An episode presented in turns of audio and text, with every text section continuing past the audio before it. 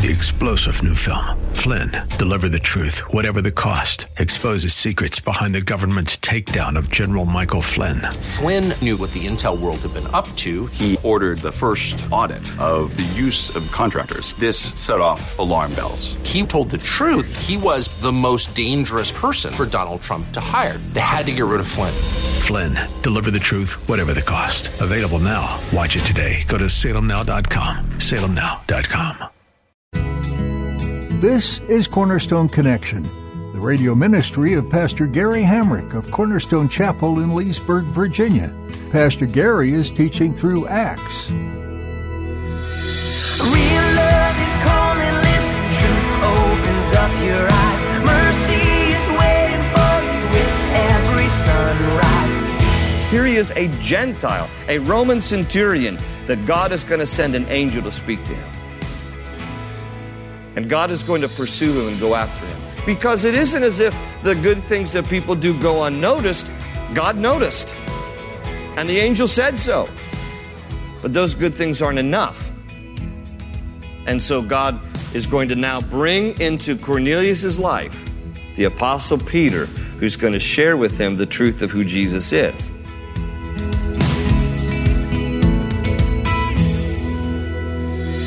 This is Cornerstone Connection, the radio ministry of Pastor Gary Hamrick of Cornerstone Chapel in Leesburg, Virginia. Pastor Gary is teaching through Acts. From a worldly perspective, doing good deeds or helping others is usually enough to be considered worthy by others. The mistake many people make is assuming doing good things in the name of the Lord is enough for God to accept you. As Pastor Gary explains in today's message, doing good is not enough. God does take notice of the good deeds, but you also have to know who Jesus is. Luckily, God sends people to share Jesus with you.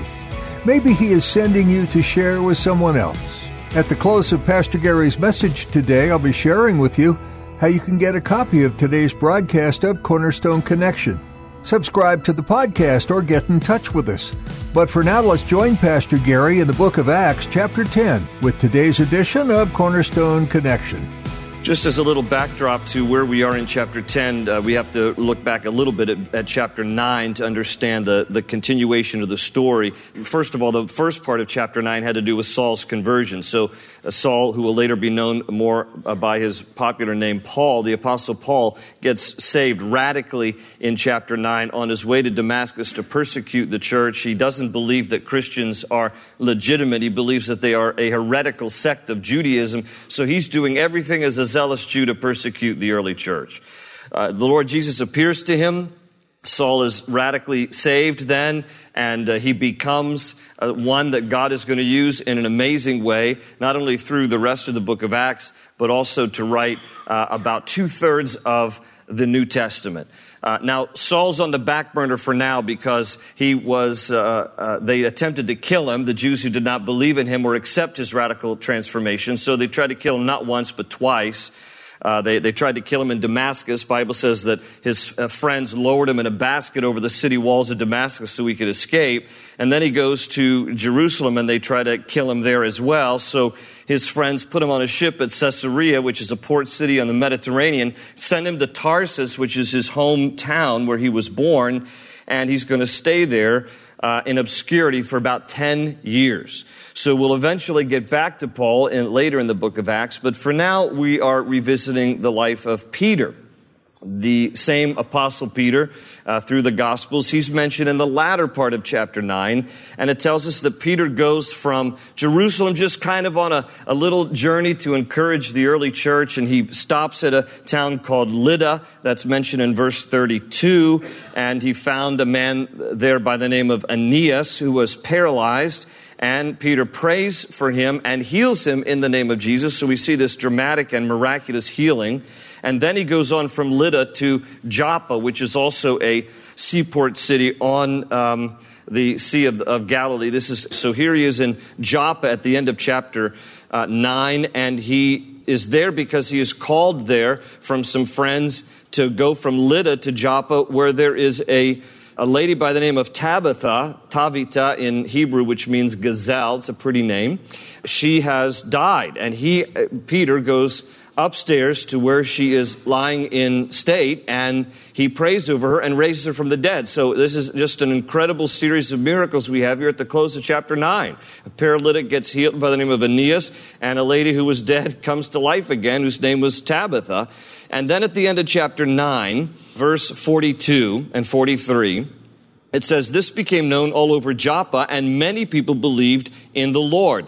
And then it says, Peter stayed in Joppa for some time with a tanner named Simon. Now, please note that with me. I didn't comment on this at the close of last week's study, but it's important to recognize going into chapter 10 here because Peter is staying at the home of a guy whose name is Simon, Shimon. So he's a Jew.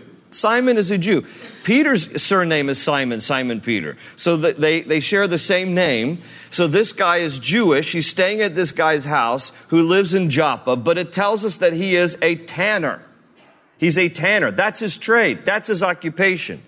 Now, a tanner was someone who obviously, as it suggests, had to work with the rawhide of animals. And so therefore, his livelihood uh, uh, included constantly dealing with dead animals. And because of that, a tanner was considered in, in the Jewish circles as being unclean. You're not supposed to touch dead things. You're supposed to bury dead things as fast as you can. You're not supposed to make a living out of touching dead things. So the fact that Simon is a tanner is very unusual. And tanners in those days had to live 75 uh, feet outside of the, the village or, or the town.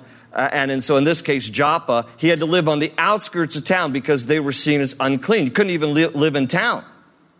Now, the fact that Peter is staying at his house is even more unusual, but it kind of sets the tone for chapter 10 because chapter 10 is going to be a chapter that helps Peter in particular and really all Jews at the time, and for that matter, all of us to understand that there are some things that we do because it's simply tradition, and that God has a different perspective of things.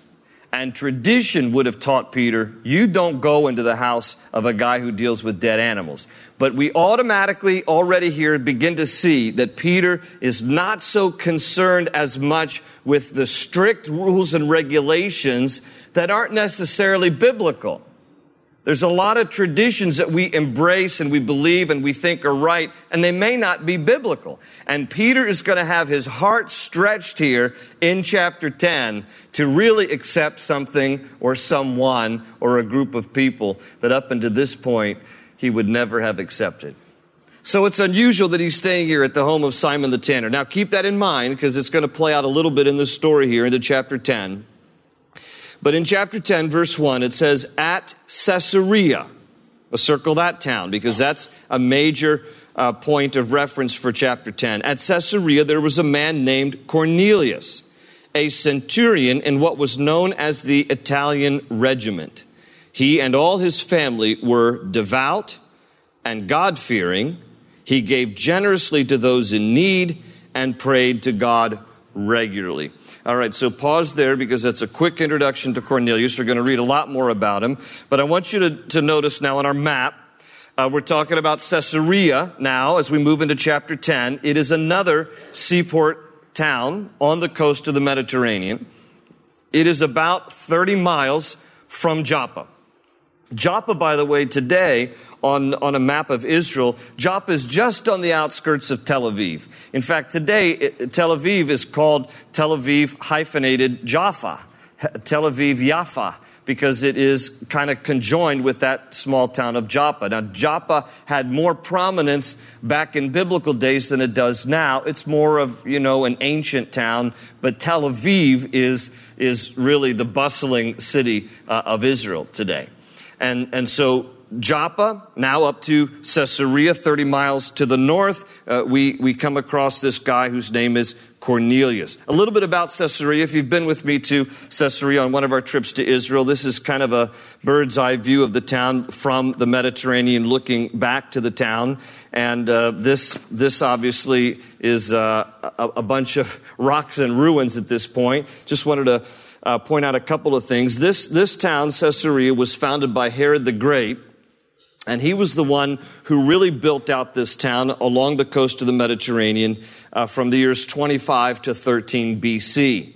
And Herod the Great used this as his main residence because Caesarea was seen at the time as the headquarters for this particular province of the Roman Empire. Remember that Israel was under the domination of the Roman Empire at this particular time, and Caesarea was the capital of this area of the Roman Empire. And shouldn't it be? Right? I mean, you know, if you're going to have a capital somewhere, might as well pick it on the coast of the Mediterranean. And it is lovely, even though we're looking at a bunch of rocks and ruins. When if you've been with me to Caesarea, it's lovely, it's beautiful, and a breeze is always coming off the Mediterranean there. And let me point out a couple of things on the map. You can see up to the top of the screen. There's there's the ancient theater there that dates back uh, to the Roman period. In fact, when we go to Israel, it's one of the places we stop. We have Bible study, and we actually study this chapter, Acts chapter 10, from the theater there in Caesarea.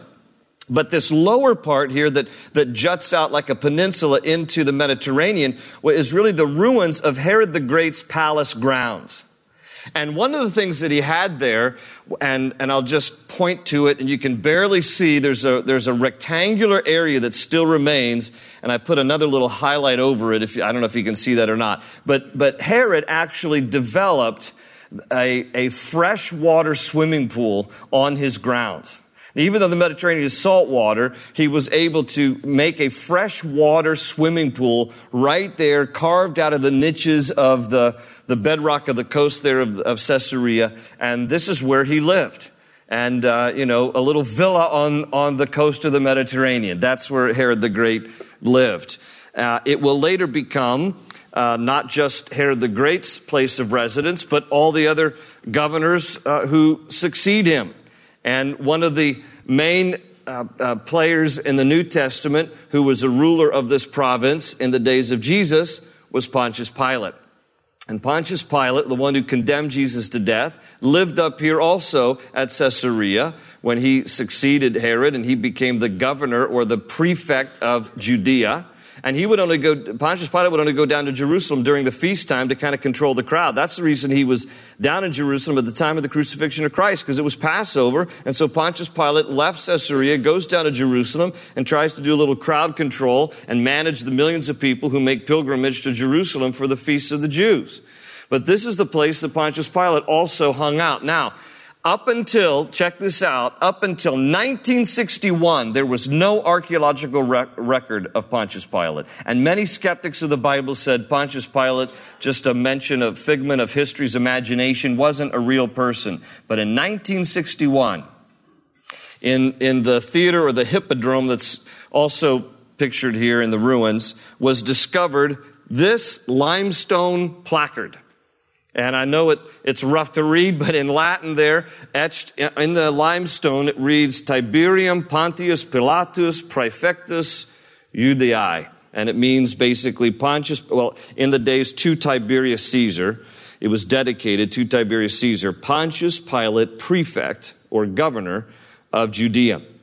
And he ruled for 10 years from AD 26 to 36. And so Pontius Pilate becomes, you know, the main the main inhabitant of Caesarea. And so this, this particular town has a lot of historical significance. Now, in, in this case here, as we look, as we look, um, at this place and Cornelius. I want you to note with me a few main things that are said of Cornelius here uh, that we just read in verse 2 that he was a Gentile because it tells us that he's a centurion. So he's a Roman officer. A centurion was a Roman officer in charge of a hundred men. He's a Gentile. This is important to the story of Acts. And it tells us that he's devout. That word is used. It also tells us in verse 2 that he's God fearing. And it tells us that he gave generously and he prayed regularly. Now, those are the words that describe Cornelius. And Cornelius is living in Caesarea. And um, it is here that this angel appears to Cornelius in verse 3. Keep reading with me. It says, One day, at about three in the afternoon, he had a vision. Cornelius did. He distinctly saw an angel of God who came to him and said, Cornelius. And Cornelius stared at him in fear. what is it, Lord? He asked. The angel answered, Your prayers and gifts to the poor have come up as a memorial offering before God. Now send some men to Joppa to bring back a man named Simon, who is called Peter. He is staying with Simon the tanner, whose house is by the sea.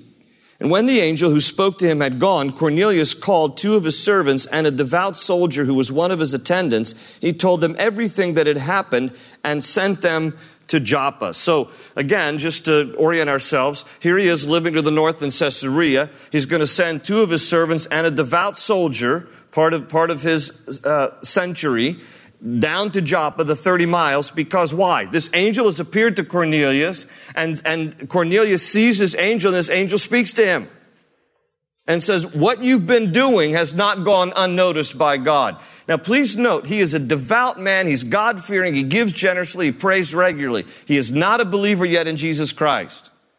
There are a lot of decent, devout, religious people who are not believers in Jesus. Okay, Cornelius is an example of a million people who go to church regularly. They're devout. They're God fearing. They might even pray a lot. But we're going to see in a moment that nobody has helped Cornelius connect the dots of what it means to have a personal relationship with God and what it means to be saved. Because he doesn't understand yet the truth of Jesus and how the truth of Jesus relates to that relationship with, with, with, with God. So he's devout, he's God fearing, he prays a lot, and he gives a lot. That will not get someone into heaven. One of the biggest deceptions that has penetrated the hearts and minds of a lot of good, honest, decent people is that if they are just remain good, honest, decent people, they'll get to heaven.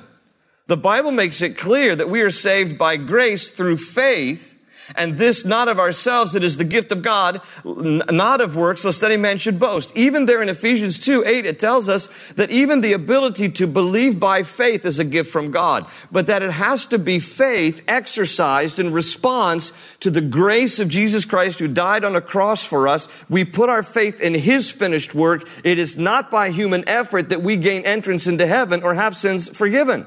It is only by what Christ has done for us, and we must put our faith and trust in Jesus Christ. I have a, a, a, a real heart for people who are good, God fearing, devout, praying people. But you and I need to help them understand that being good is not good enough. The Bible says there is none righteous, no, not one. You cannot gain entrance into heaven by being a good, decent, God fearing, praying person. It doesn't work that way. Now, what I love about this story is that God so much loves this particular individual man. Here he is a Gentile, a Roman centurion, that God is going to send an angel to speak to him. And God is going to pursue him and go after him. Because it isn't as if the good things that people do go unnoticed. God noticed. And the angel said so. But those good things aren't enough. And so God is going to now bring into Cornelius' life the apostle Peter, who's going to share with him the truth of who Jesus is.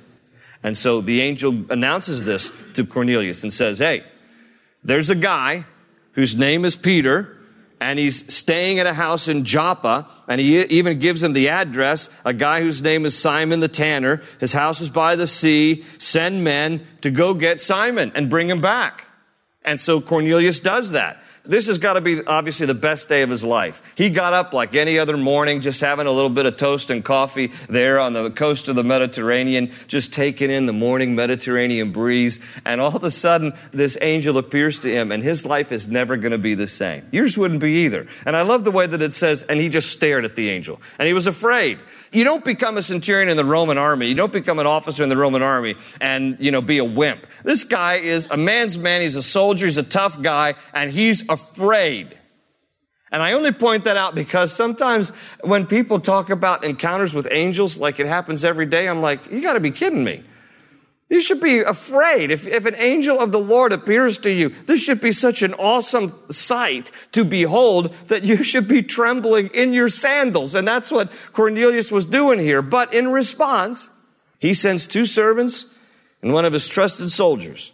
You guys go down to Joppa. Tells them the whole story. I wonder if they believed him. You just saw what? Yeah, I know. You're not going to believe it. I just saw an angel. It's an incredible thing. It's going to be the best day of my life, probably yours too. You need to go down to Joppa, 30 miles, guy by the name of Simon. He's staying at another guy's house by the name of Simon. Don't get confused. He's the tanner guy, 75 feet outside of town. You'll be able to find him. And off they go. Now, notice what God is doing. Look at, look at verse 9. What God is doing on Peter's end of things. He's going to prepare Simon Peter as well for this whole encounter. Verse 9, it says, About noon the following day, as they were on their journey and approaching the city. Okay, it's the following day. It takes two days. They're going to go 30 miles. It's, it takes two days. It says, Peter went up on the roof to pray. So now the story is in Joppa.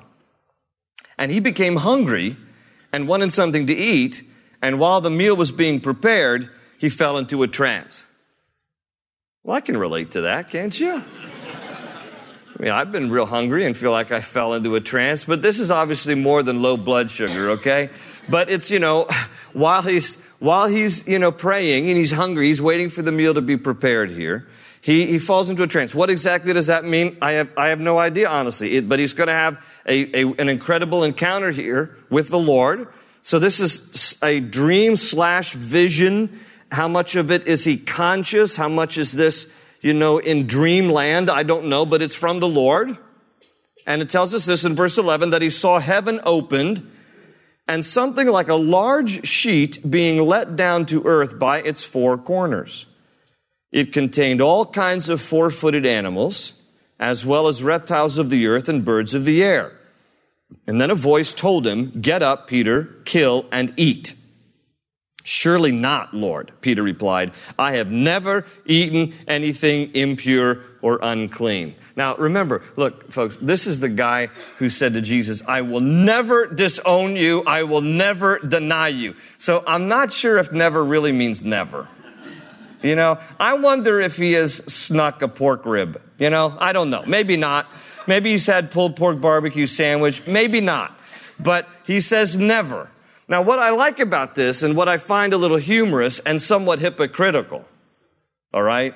You know these people who pride themselves in stuff they've never done, but yet they've done other stuff that is even more terrible, you know? It's, it's like, you know, somebody's like, I've never let alcohol touch my lips. Yeah, but you've slept around all your life. Do you know what I'm saying? It's, it's like, is, is, that, is that a little inconsistent? And people begin to, I've never done this, I've never done that. Yeah, but you did this. So, you know, why, why, why are you going around saying what you haven't done? Because you're just as guilty as the rest of us. So, you know, hold your tongue. But this is where Peter's, Peter's this kind of guy, you know, he just makes bold promises and doesn't always deliver you know, maybe, maybe this is true. I don't know, but it, but at least here's the hypocrisy. He's like, I've never, I've never eaten anything impure or unclean. But check it out. Where is he? Yeah, he's at a house of a guy who deals with dead animals. So he's like, I've never had anything unclean. But by the way, I'm staying at a house of a guy who's unclean. So this is, this is, you know, Peter for you, all right? And, uh, and what is the deal here? The deal is that in this vision, come all these kind of animals, four footed animals as well as reptiles of the earth, birds of the air. It isn't descriptive, but it is in Peter's response because when he takes pride in saying, because the Lord says to him, You see this that's being brought down to you from this sheet? All right, get up and eat. And he goes, I, have never eaten anything unclean, which tells us that, that the animals within the sheet are unclean animals because Peter's offended in this vision that he's being asked to eat something that is not kosher. Now remember, he's a Jew and he, and he wants to abide by the letter of the law, and the letter of the law is that there were some foods that were unclean. Open ocean, jump in and you'll find the towards your new life. That's all for today's edition of Cornerstone Connection.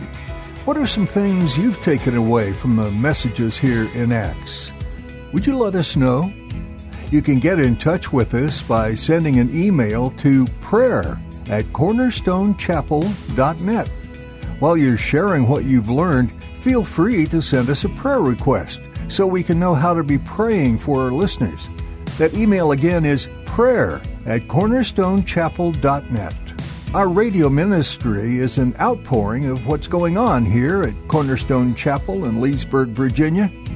Pastor Gary teaches every Sunday at 8:30, 10, and 11:45 a.m. We also meet at 7 p.m. on Wednesdays. To learn more about who we are, go to cornerstoneconnection.cc.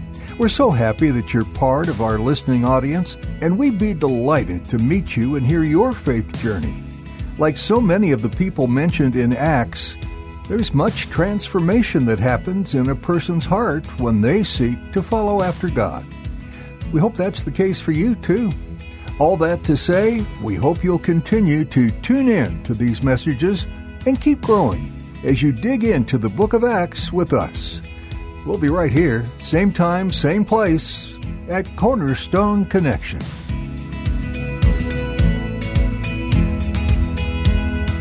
They say you're a wandering soul, that you've got no place to go, but still you know, you're not alone.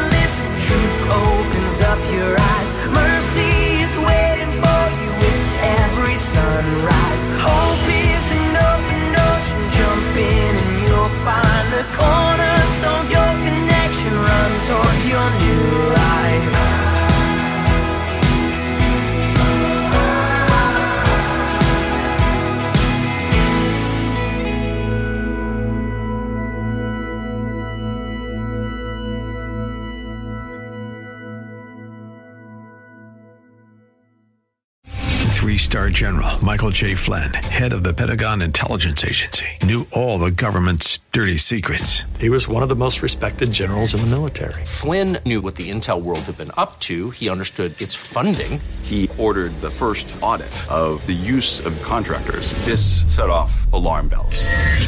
The explosive new documentary, Flynn, Deliver the Truth, Whatever the Cost, uncovers the facts behind this scandal. Flynn told the truth. He was the most dangerous person for Donald Trump to hire. I find out the worst enemy that I'm going to face in my life is right here in America. They took my assessment and they wanted me to change it. And I was like, I'm not changing it. They had to get rid of Flynn. With in depth interviews, archival footage, and never before seen personal records of the man behind the headlines. I just felt like I was drowning. Flynn, Deliver the Truth, Whatever the Cost. Available now. Watch it today. Go to salemnow.com. Salemnow.com.